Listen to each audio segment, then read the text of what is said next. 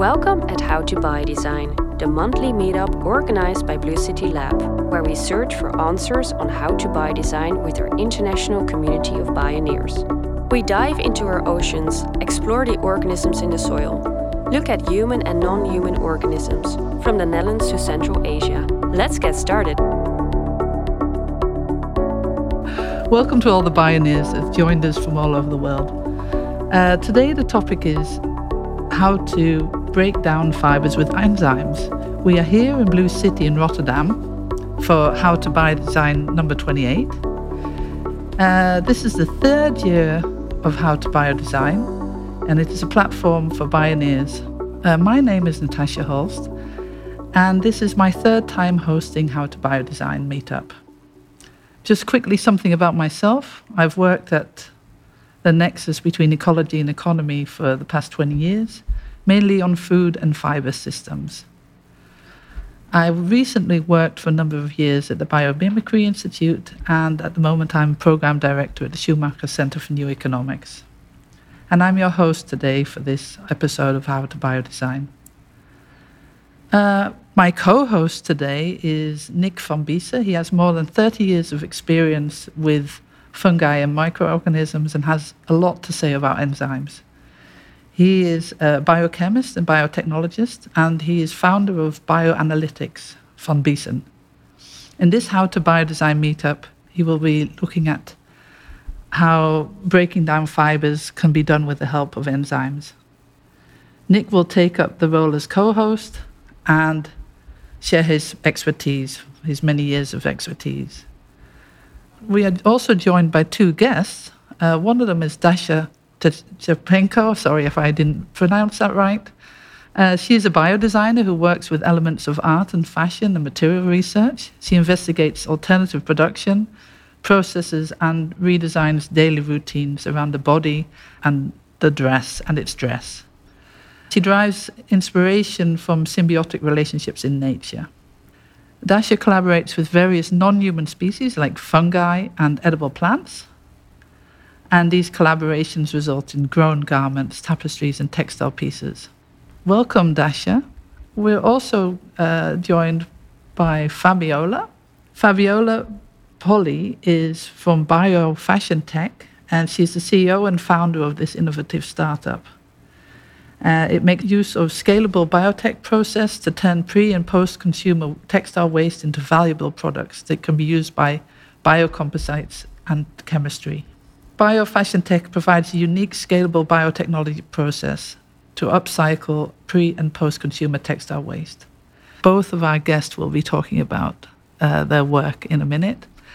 I will just quickly give an introduction to the topic. And so I think we all know that the fashion industry produces over 100 million garments each year. And saying that you know we only have 7.5 billion humans on the planet. Uh, that's a lot. So we have more than 50% of these garments are donated or discarded within one year. As we all know, the circular economy seeks to replicate nature's cycling, and one of its premises is that we can infinitely reuse our industrial materials and we can make that compatible with nature and also commercially viable. But I think that we've been running into quite a lot of problems with that recently. So we need to look at the way in which these man made material loops are not, yeah, how do we make sure that they don't leak? Well, that's impossible, really. So, what could the fashion industry do to, uh, to close this loop? And maybe it's something different than we've been thinking along. Uh, so it's maybe it's less about recycling and more about decomposition or breaking down. Without further ado, I think we'll move on to Fabiola, and maybe you can tell us a little bit more about yourself. Welcome. Good evening, everyone. I am Fabiola Polli, the CEO and founder of BioFashion Tech. I have a PhD in molecular macrobiology and postdoc experience in biochemistry. In the last three years, I have been working as an independent researcher using my expertise to develop biofashion tech innovation. As was uh, mentioned, 85% of the clothes we produce every year are incinerated or ends up in landfills. Only 15% is recycled. Current solutions are fiber to fiber technology that mechanically or chemically convert fiber into new fiber, recycled fiber, that can be used to make new clothes and products. This solution can process only monocompound fiber streams with medium high grade fiber quality using energy intensive processes or chemicals. Nevertheless, our clothes are made of poly, cotton. So, um, uh, nevertheless, our clothes are made of synthetic and natural fiber uh, garments. Uh, so synthetic fibers represents up to 60% of the material that we wear. And globally, more than 380 million tons of plastic are produ- produced every year, and less than 10% have been recycled. Therefore, it is crucial to divert this plastic from waste stream and to create new product out of them. So biofashion tech provides a unique, scalable biotechnology process to upcycle pre and post consumer textile waste into commercially valuable products that can be used for a variety of biological processes, including the production of biofuel like bioethanol. We are able also to recover polyester and dyes for using in other industries, such as fiber reinforced concrete sector, creating a closed loop solution. The technology works on low quality color textile and on natural synthetic blend. Biofashion tech then creates new value chain and promotes environmental and, social cross supply chain. And this is a great asset in the development of a sustainable society. And we want to scale up this technology to an industrial level to be competitive in price and to bring this solution quickly into the market. Yeah, this is uh, our goal and who we are. Thanks, Fabiola. I was just also thinking when you when you were talking about your goal and also, I mean, how how do you see this? Is it uh, is it something that is a transition technology? Is this um, it, will it also will we always need this kind of technology, or will it be something that we at some point uh, we won't need it because people won't use plastic anymore in clothing? Thanks for uh, for the interesting question.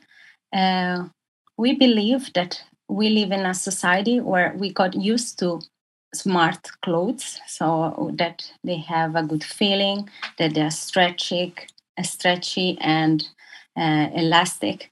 So i don't believe that we are not are going to use plus synthetic fibers anymore in our garments because we are too used to that. But what i do believe is that we have to rethink our way of recycling so we have to think about trying to upcycle as many resources as we can.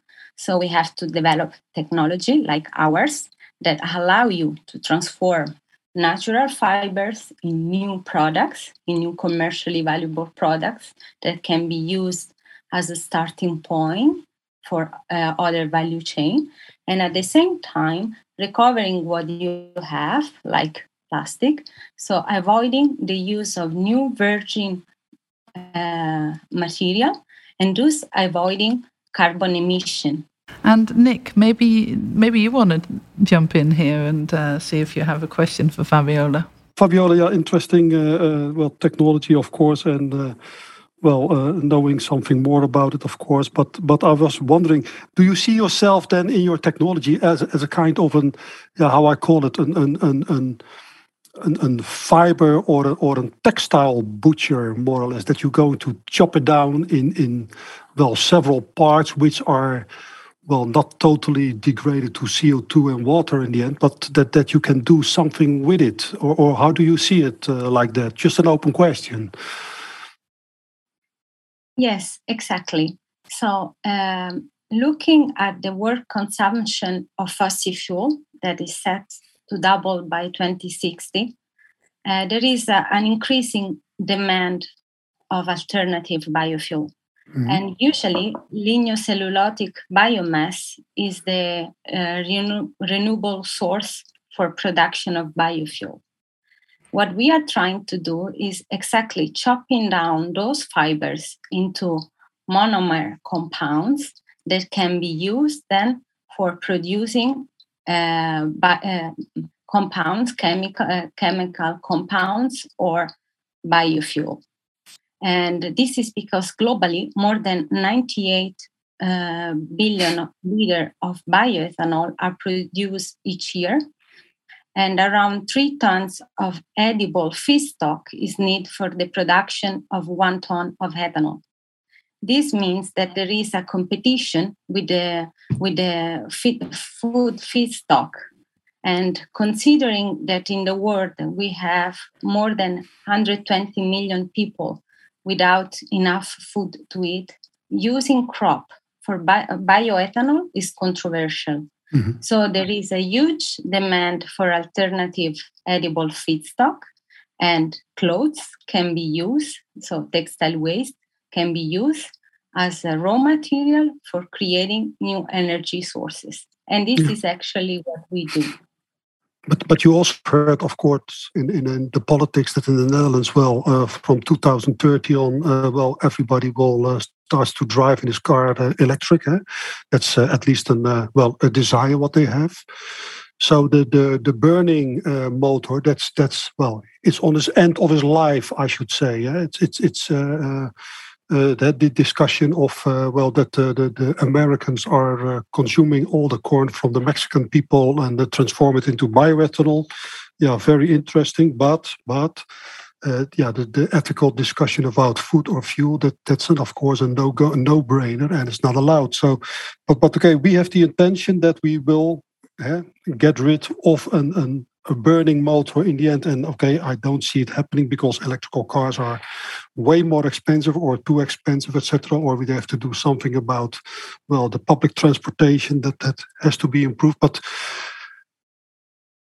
do you also think about uh, other other uh, except of biofuels? Fuels, do you also think about other uh, types of of uh, well molecules or or uh, compounds which you can make with your well your textile waste, uh, I should say.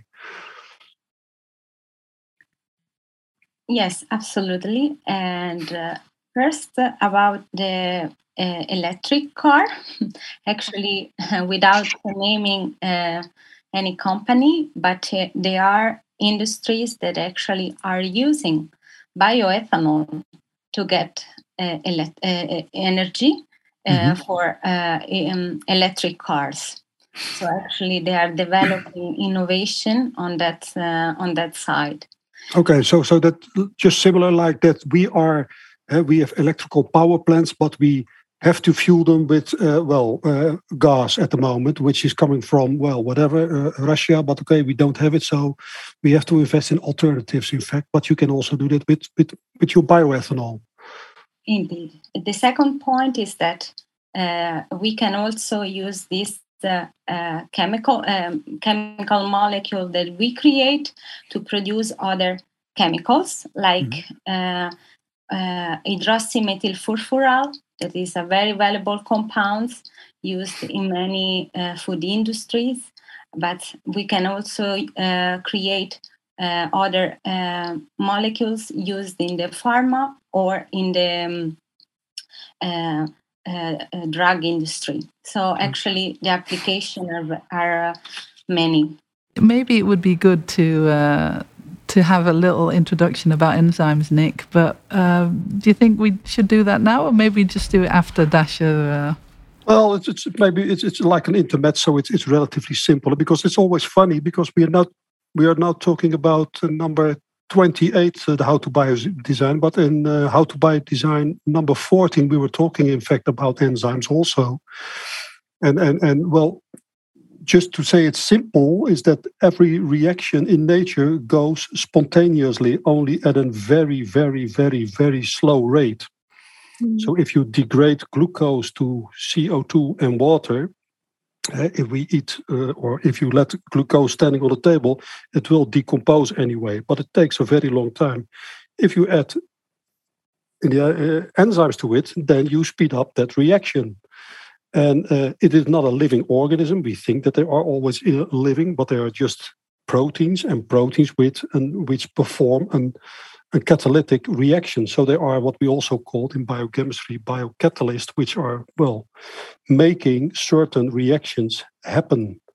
Uh, just relatively simple and and also the the uh, for me the most interesting one is still uh, uh urease, uh, the enzyme which degrades urea to uh, ammonia and CO2. And in fact, this enzyme is the whole cause of the nitrogen uh, crisis we have in our worldwide, especially here in the Netherlands.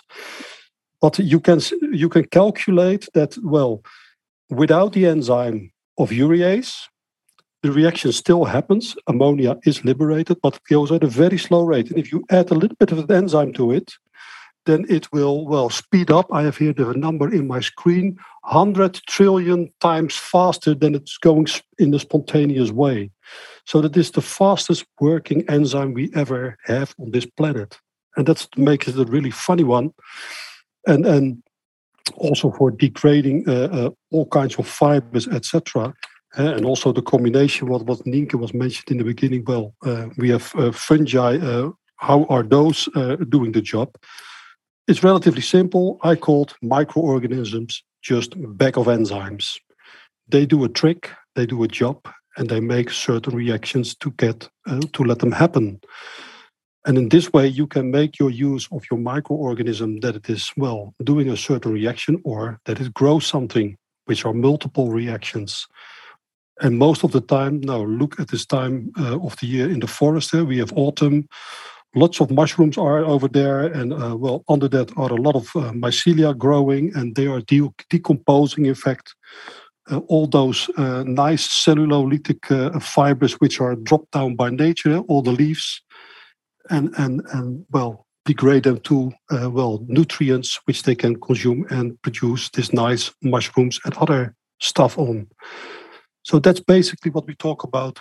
Well, enzymes doing the job. And are most of the uh, Nick, thanks for that. Is are most of the outputs uh, benign? I mean, we talked about you just talked about ammonia, but uh, for example, with Fabiola's work, how does it? Is it also possible that there's some very toxic chemicals coming out of it? Uh, while we break down uh, uh, textile waste, of course, we uh, get dyes out of it that can be upcycled. Uh, and this is what actually we uh, also do at Biofashion Tech. We try to recover as many side product as possible. And um, um, beside that, we have the synthetic fibers. So um, a mixture of them. And also those synthetic fibers could be eventually you, be used for a further degradation step by some unique enzymatic cocktails. But this is something that we are not focusing on. But as uh, Nick mentioned, enzyme can be uh, can can do that. So, and there are researchers working on that. Yeah, because sometimes you hear about plastic eating uh, bacteria that eat plastic, but I guess it's really comes down to uh, enzymes that can break down plastic. Nick, is that um, does that well, exist? True. Because yeah. if it's, it's it's relatively simple, uh, you will not exist if you don't have enzymes. If your pancreas is failing, you will die, and that's the main source of generating enzymes. It starts already in your mouth. You eat bread, Uh, and there's a lot of starch in it, but we cannot digest starch. That needs to be degraded to glucose. And already the enzymes are coming from your saliva in your mouth and then already start to degrade uh, the starch and getting the nutrients out of it. And if we don't have enzymes, enzymes had just uh, okay. I'm a bio or biochemist uh, originally. Uh, without enzymes, there is no life. That's too simple. And and and that's that's what uh, we are. A bunch of what I call humans and mammals are a back of microorganisms, and micro microorganisms are a back of enzymes. And also, we generate our own enzymes also as a species. So it, it's it's in fact, if we don't have that, nothing with hell will happen. We will, yeah, we don't are plants. We are nothing. We can't break down our food or no anything. Nothing. Yeah. Well, thanks for that, and also thanks for explaining that to everyone who isn't a biochemist. Dasha, could you maybe tell us a little bit more about yourself and your work? Sure. Uh, yeah. Hello, everyone. It's really nice. Uh, yes, nice, nice to be here and uh, hear these amazing things from the professional uh, point of view and perspective. So I have a background in uh, architecture and in social design, but for uh, the last three years, I became really interested and busy in the sustainable and the bio-based future of fashion. And while understanding that it's really super crucially important to uh, recycle, upcycle, uh, and decompose uh, all the immense amount of uh, waste that we're having from fashion industry, I decided for myself to um, took um, a bit uh, parallel path and to uh, try growing garments from scratch uh, in collaboration with uh, yeah with other species, uh, with fungus, uh, with plants, sometimes with edible plants. And uh, by by doing that, uh, first of all, learn hands-on how to do it by trials and errors, but also first of all in an example of myself, but also by showing my process, try to change our perceptions with with our garments, with our clothes, the way not only the way we wear it, but also the way we take care of it, um, by the fact of uh, growing it our ourselves. Uh, so yeah, here you can see some examples of my work where uh, I, I was growing uh, fabrics and garments uh, out of plants that uh, required water. Uh, and I used to um, uh, wears as garments and make performances with other people where we would uh, seek for rain, for water that would help these uh, garments uh, grow. So, and, and that uh, the fact that we humans uh, wear garments, like literally walk them for uh, getting water, was already a change of, of a perception.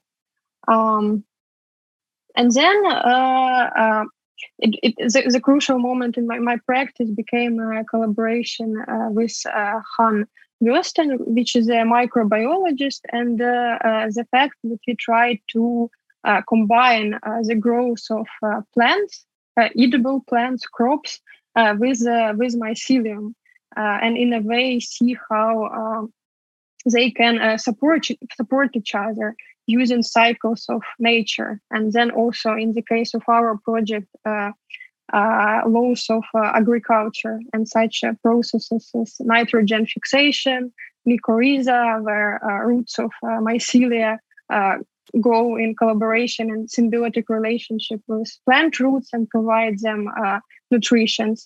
Uh, and in that way, uh, it became my big fascination. How can we create garments using uh, all these processes that uh, happen in uh, in nature? Uh, and that's what i'm busy now. That's what we're busy with together with han.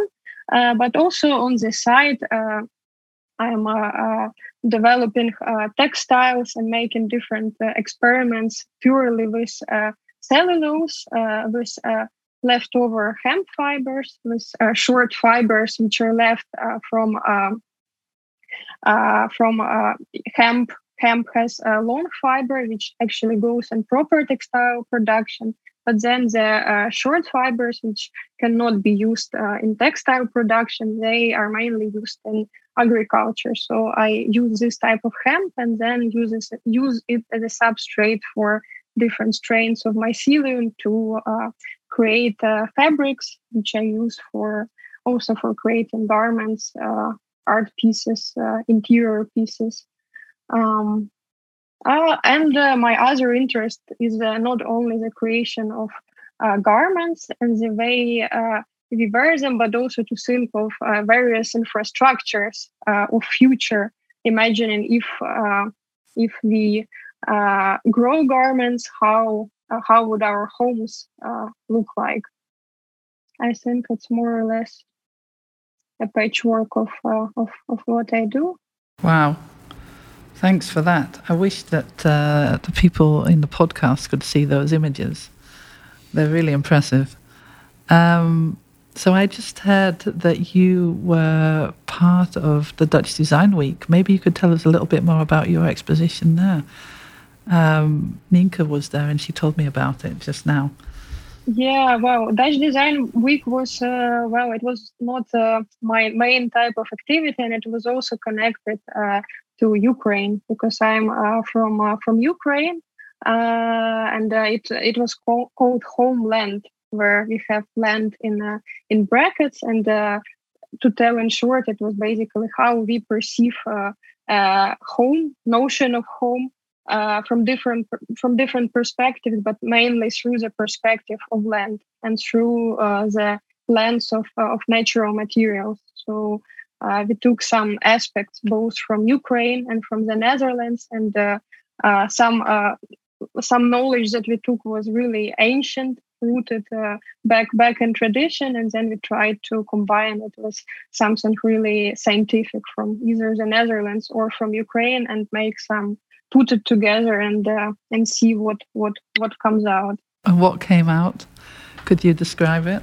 Oh well, no, we we uh, we took. Uh, in a way, there were two two two narratives, two storylines. One was about uh, again talking about home. Uh, one uh, was a topic of protection, and to illustrate what protection is, we took a archetypical uh, Ukrainian shepherd code, uh, which which um, yeah, which was basically a waterproof thing for when shepherds went uh, into the mountains. Uh, but then we took it as a, a case study, and through uh, 12 pieces, we came up to the shepherd coat, which was uh, made using the same pattern, but which was grown out of mycelium. So we actually showed how how you can take something uh, something very natural, traditional, and then end up with something that uh, that we grow. And in fact, the inspiration was that this uh, ancient Ukrainian jacket looks exactly like a lion's mane mushroom, which has this uh, hanging hanging fringes. So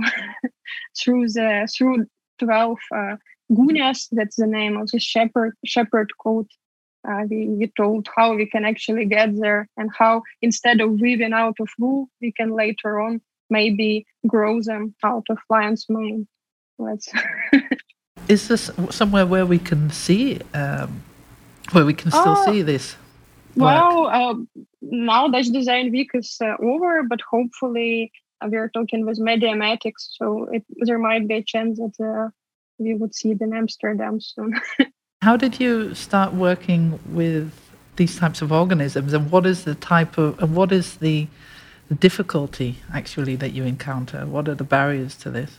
Oh wow! With my mycelium, I guess I'm not the only one who says it. It's basically the the conditions in, in which it needs to grow, right? Because uh, it, it, it's one thing to make uh, tiny samples and experiments in the sterile conditions of the lab, but then if you're talking about actually growing them out of the lab, uh, big scale as uh, as big pieces, then then immediately it it, it becomes uh, complicated.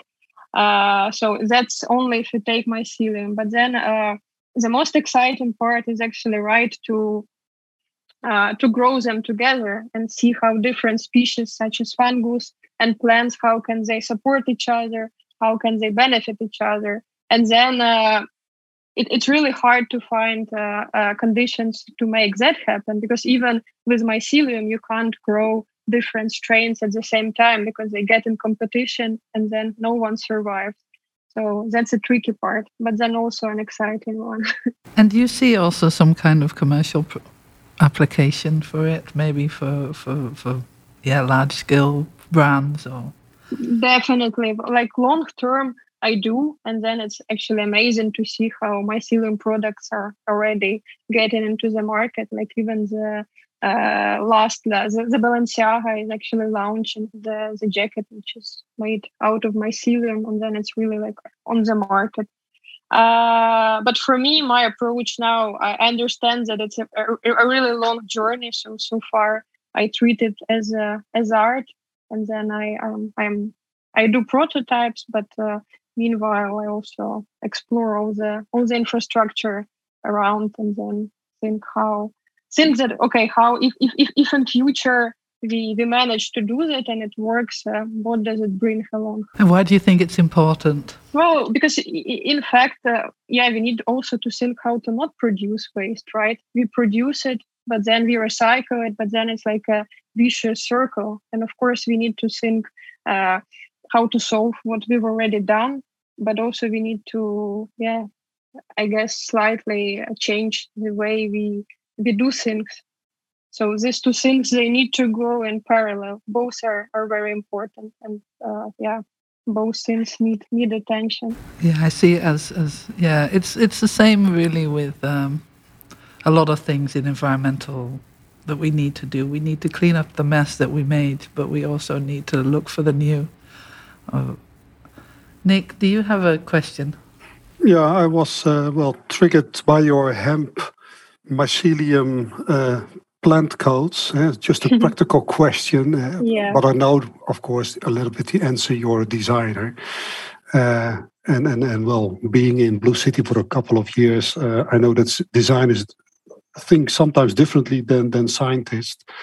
Uh, how do you think about well, just practical uh, cleaning those coats or whatever? I, are they just well? Can I push them in my washing machine and wash them or just well let it a self-cleaning system because i give them water they will degrade all the dirt etc and it will grow further etc uh, have you have you thought about those things? No that's a that's a good question indeed and actually that's why you know that's why i do jackets and i don't make t-shirts. If it would be a t-shirt then uh, you would put me in a trap. I would like no but a jacket you know like even a, a woolen jacket you actually don't wash it. I have like a woolen pullover which I have for five years, and I've mm-hmm. never washed it just because it's uh, it's very thick in winter. It's cold.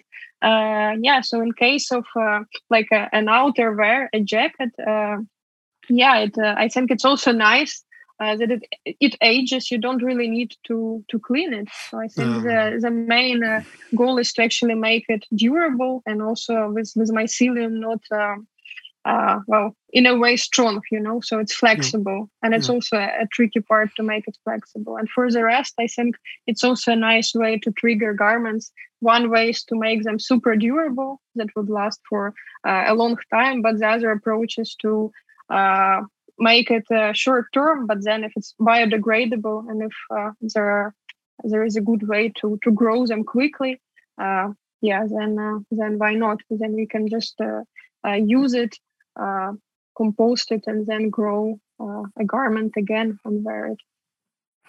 And another thing is that well, you use the short uh, hemp fibers, which are well used in agricultural, or which are used in uh, well, I put them in my uh, rabbit cage or whatever. Eh? The, those are the the, the the, the well the less interesting ones because the longer fibers they are uh, used anyway. Yeah, yeah. Uh, is is that then also due to your mycelium plant interaction getting softer or or well degraded in such a way that because I can imagine if if I made a coat or a jacket out of my mm-hmm. rab- rabbit uh, uh, uh stuff, uh, well, I think I'm, I will not be so happy.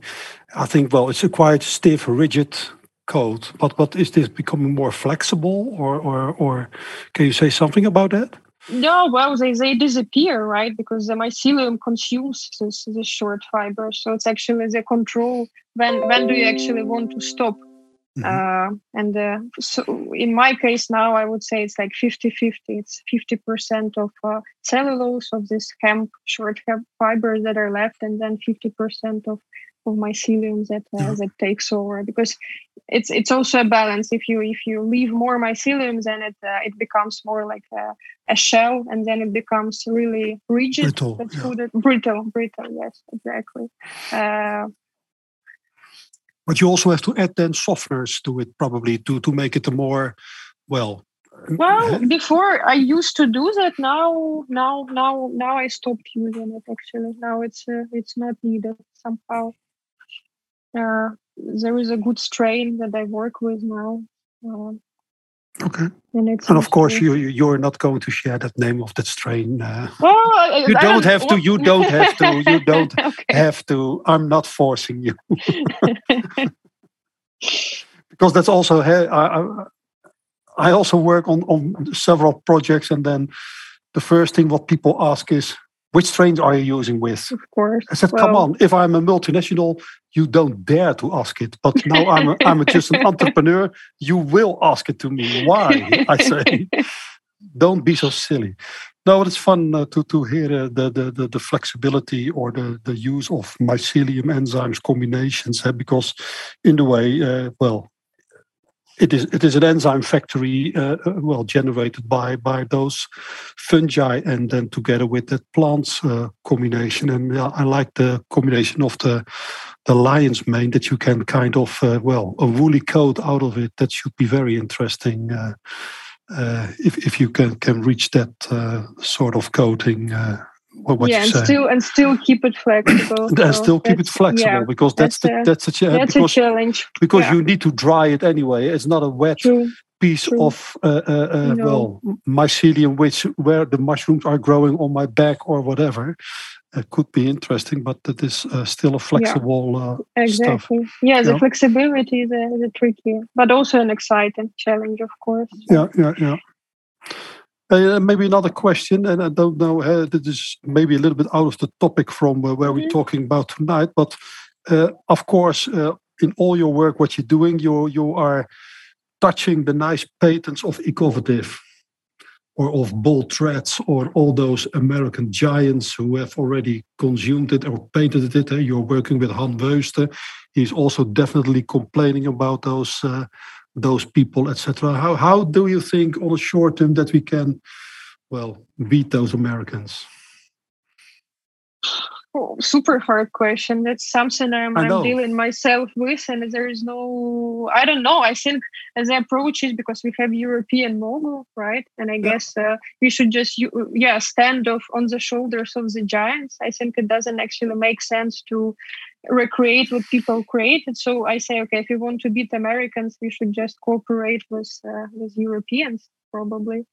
Uh, yeah, yeah, yeah. It's it's an, always a nice argument, of standing on the shoulders of giants. But but but uh, I know I know that a small, a lot of small entrepreneurs, they are not frightened, but at least they are well looking to that whole situation of what is going on in this well matter of making uh, well fabrics, uh, uh, fungal leather, or or or well uh, biocomposites with mycelium, etc. How you call it?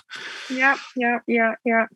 They did a good job. We did a stupid job, probably here in the Europe. I don't know, uh, but it is it's it's it's a, it's a total different uh, discussion also. But I was just wondering how you think about it because I know also that Mogu also has a license on it, because otherwise they cannot do anything. Right, right, right. And, well, uh, honestly, I'm uh, I'm confused myself, and it's a very uh, yeah, very on the point question. Uh, and I also talked with Nienke about it. So, is that something you run into, Dasha? Is that something that really uh, limits you in, in your work?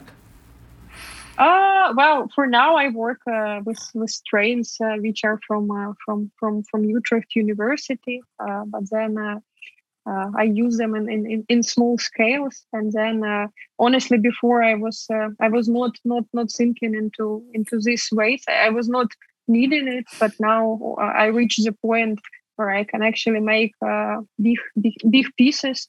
Uh, and this is also a question for myself. Okay, which which path do I take now, and what what what what to do with it? And Nick, is that also something that you also is that also a problem with the decomposition or breaking down fibers, patents or IP?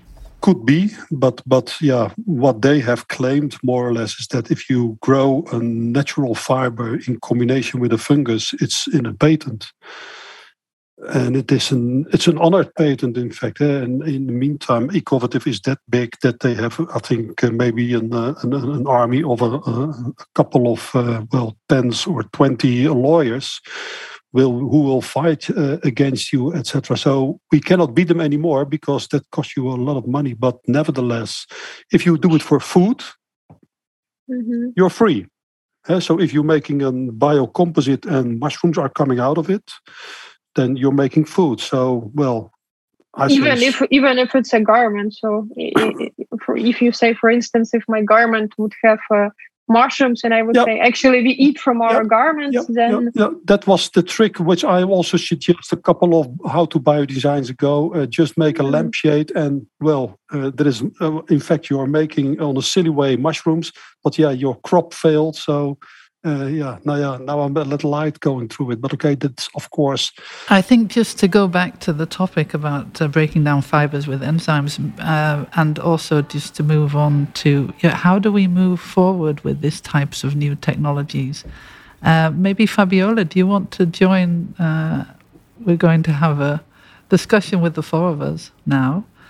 Um, do you want to maybe chip in, Fabiola? On this idea of how do we move forward with the enzymes? I mean, I know you're working on it, but looking from a from a broader perspective, do you see that there's a lot of potential for this in, in the future? And if you look around, what are what are like your favorite projects that are already happening at the moment? Well, I I believe that uh, biotechnology is gonna be the future. So using the power of microorganisms and enzyme is going to be a key to a sustainable society because we need to uh, try to use less resources in terms of fossil fuel, in terms of uh, soil that we consume, water, and so on and so on. And uh, nature is the yeah nature is the best uh, in the uh, uh, this because if we look at smart concept from nature like for example bee turning nectar into valuable product like honey those things are already happening. So and we have to be inspired by them. And this is actually what we did with our technology. We look uh, a concept from nature and we try to develop something like a technology that no matter the type of cellulotic waste feedstock, we will be able to create something valuable without harming the environment and without creating any extra waste. So the future is gonna be biotechnology. Yeah, uh, what what organism uh, inspired you? What what or what process in in the work you're doing? Um, well, I would say in general, I have uh, I have done my PhD using different type of microorganisms, and all of them are just fantastic because each of them has beautiful properties. And now there are many researchers using different type of them to producing dyes, so uh, alternative dyes that they don't harm the environment, or they are producing uh, uh other um, additives for the food industries and so on. So I would say there is not a single one. All of them they they are very much powerful. So it's it's really the way in which they can also collaborate and work together and yeah and uh, yeah I, I, of course nature already can do everything without with a minimum of energy with without uh, toxic waste without uh, uh, so yeah, like you said, there's so much that we can learn from them. Also about that's probably what what we're running into now, and if because of the lack of of learning from nature. Um, so yeah, on the one hand, we were talking about new materials, and we are also talking about breaking down the the massive piles of waste, textile waste that is around at the moment. Um, with the technology that you use, is it? Do you use? Is there a lot of energy involved? Is there a lot of? Uh, um, inputs necessary aside from the um, aside from the textiles that you need to break down, or is it uh, is it? I mean, is it a costly thing? Is it cost effective? Could you talk a little bit more about that? Absolutely. Uh, yeah, the beautiful thing about biotechnology is that uh, is uh, is a, a, very sustainable process because they don't require too much energy, they don't require too much water, and uh, uh, in our case, we don't create any uh, toxic waste beside dyes that some people, yeah. Um, define them uh, toxic, but they are actually not because you are wearing them. So if they would be toxic, they would harm your body and so on. So actually, it's not like that. So this is also there is a lot of also lack of knowledge of what is really happening with things inside clothes and so on. Nevertheless, for in our case, uh, no, there are not uh, uh, any uh, toxic compound coming out from the the process and is also reducing carbon emission. Because if you think about the, the process himself that uh, is, uh, has a very low impact, but also the product that it, it, generates, it actually helps to save a lot of CO2 and we estimated if we count the CO2 that we are uh, saving uh, related to the plastic fiber that we are avoiding to be incinerated, plus the um, um, uh, alternative biofuel that we can provide, uh, that we can create from textile waste, we estimate that we can reach 32 million of uh, CO2 saved in a year. So uh, actually, uh, I would say that those processes are very, very um, sustainable and eco-friendly. Yeah, so you avoid a lot of emissions that would otherwise happen. Yeah. Nick, Natasha. Do you have another question around how do we move forward? Because that's the part that we're in. Well, we, we, yeah. we're, we're sliding forward, etc. But I was wondering, Fabiola, uh, could you also think about that you could use your technology to uh, well produce food in the end from textile, for instance, eh? because we are uh, just in a total different area, eh? uh, transforming waste uh, uh, Uh, uh, into food. Well, that is almost like what I called swearing in the church. Uh, that's not allowed. but but but nevertheless, could you could you uh, imagine that you can make in the end from your uh, uh because now nowadays we are we are also in, an, in a protein transition and we have cultivated animal cells, laboratory grown meat. Sounds awful, but well, even vegans can eat it. I, I can sometimes say, but okay, that's not really uh, the case. Um, uh, there, there, there are mycoproteins generated. For instance, could you also think about that? You could use these, well, kind of, uh, well, outcome of your process in these kind of processes, or is that just an, uh, well, an idée or just an, uh, a, a slip of my mind? Thank you, Nick, for uh, this interesting question. Actually, yes, it's possible because uh, we are really breaking down fibers into uh, uh, compounds that they are, um, um, let's say, let's call them building block for the construction of more complex products. Mm-hmm. And uh, those products can range uh, across different industries. I mentioned the energy industry because it's something that is very close to us in yeah. this situation. So we really need it. But indeed, they, those uh, um, those molecules that could be used in the food industry, but even to create parfums. So can you imagine how will be how beautiful will be having your shirt, no? Your sweat, sweaty T-shirt changing into a parfum. Indeed, at indeed. least exactly. How beautiful is that? Or from your shirt to your energy drive uh, of your car. You know, how beautiful is that? So I believe what we need is just rethinking the way of how we think and look at things. So mm. really, we need to uh, observe nature and learn from it because yeah. uh, possibilities are just infinite. Uh, it's also what was mentioned in the previous session. Uh, I attended uh, that, and there was uh, Ari Hoijmaier, and in fact, well, he mentioned, and it was a very nice uh, uh, quote he did. In fact, before we are, or we're drilling up that oil out of the, the, the, the soil, we were doing, in fact, all circular economy or we were using stuff from nature. Eh? Uh, Natasha, Natasha was saying, well, we are learning from nature. No, no, no. We have forgotten a lot of things from nature and now we're not reinventing it. But Ari just say simply, well, check out old uh, literature from 1930 or whatever. And you see that all those things were done in such a way. But yeah, then suddenly that black stuff was coming out of the ground, etc. And then we are becoming or not independent, but awfully dependent on it. And yeah, now we think that we cannot live without it, but we should and we need to live without it.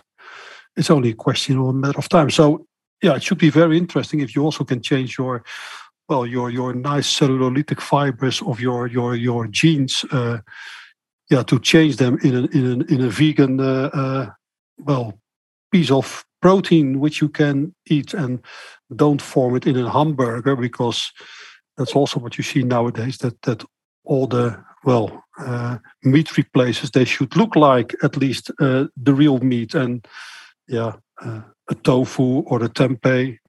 They look like nothing and in fact they are very tasty but uh, uh, uh, don't don't form it into a chicken piece because it is not chicken it is tofu etc and that's also what we have to learn that we have to well probably learn those new tastes uh, uh, anyway but it's, it's very interesting to hear that you can also make that on your technology that you can change waste into well these kind of valuable molecules uh, or food in the end eh? because yeah it's nice that we can heat up our houses uh, or, or well electrify our cars, but if we haven't nothing to eat, then it's also very very sad.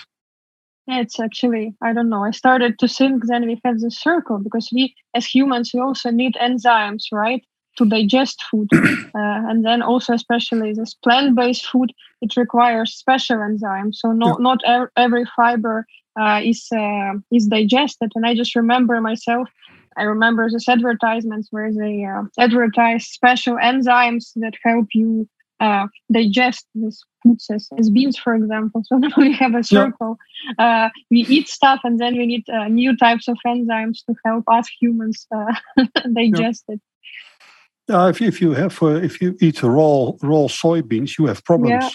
Yeah, exactly. You get you you you become flatulence, etc. And and and so so that that that fungus uh, which is in there that helps you to digest. Uh, you you transport also the digestion part out of your human body, yeah? so that there's a longer time to get you all the nutrients uh, in your body anyway, and it is also well uh, get rid of all kinds of molecules which you cannot digest with your own enzymes. So right. that makes it much much nicer. And yeah, grass is a nice uh, example of it. We can do nothing with it. But if yeah, it's milk, milk is okay. Well, in a minute, we're going to open up the floor for all of the people who are joining us. Um, but just quickly to conclude and to thank everyone, uh, to thank Dasha, Nick, and Fabiola for being here. Um, I just wanted to have a few concluding remarks, and that was that, as I said in the beginning, with the circular economy, we're trying to replicate nature's cycling, but what would the fashion industry or textile industry or any industry really for that matter look function? How would it function if it really functioned like an ecosystem? As nick said we've forgotten a lot about what we knew about nature and how nature worked and we haven't really had an oil industry or we haven't used um, uh, yeah synthetics for a very long time. Uh, my grandmother told me about the first time when she had a synthetic dress in the 1950s, how wonderful it was. Uh, so really, we haven't had. Uh, we haven't really been on this road for a very long time, but we've had an amazing amount of cheap material, cheap energy, and cheap uh, fibers uh, to to experiment with. So we've made massive amounts of of R and D and and and investment, but now we've started to realize that we need to realign ourselves with what occurs in nature because what the road we're on is actually a dead end. So I think that the two speakers that we had today show show us very much a road forward and how we can and we can break down the fibers that we have, but also how we can look at next generation textile production. And we can also recognize how this connects to the biosphere. I think that with the natural systems that we have now, I think the first thing we need to do is to learn how we can design for decomposition, but also uh, knowing that everything, all of the materials we have, they disperse into nature and they end up in soil and they end up in in the ocean. Uh, so we really need to look at a way in which we can really change this. But seeing as that still at the moment, uh, cost and um, cheap, yeah, the cost of materials is still very much leading in in in the industry. Um, we will definitely need uh, ways of breaking down these massive amounts of textiles and also turn them into feedstocks for other things. So, with um, yeah, so jump starting this transition to biocompatible fibers, we can do that right now, and at the same time, so I've. Uh, I think the positive message that I'm trying to say is that it only took a very short period of time to like 50 years, uh, well, maybe 70 if you look at it that way, but in the past 50 years, so much has changed around the way we use fibers and and the way we produce and, and the materials we use. Um, but I think that we can also redesign everything in a, quite a short period of time as well, and it's already started. So thank you very much, everybody. Thanks for listening. Would you like to attend one of our online meetups? Go to bluecity.nl slash how to biodesign. If you're looking for more bio tips and tricks, join a community on biofabforum.org. How to Biodesign was realized with funding from Creative Industries Fund NL and edited by Puree Productions. Special thanks to our network partners, Rotterdam University of Applied Science, Willem de Kooning Academy, and to our international network partners, Glimpse.bio from Belgium and the US based Biodesign Challenge team. Hope to meet you in our next episode.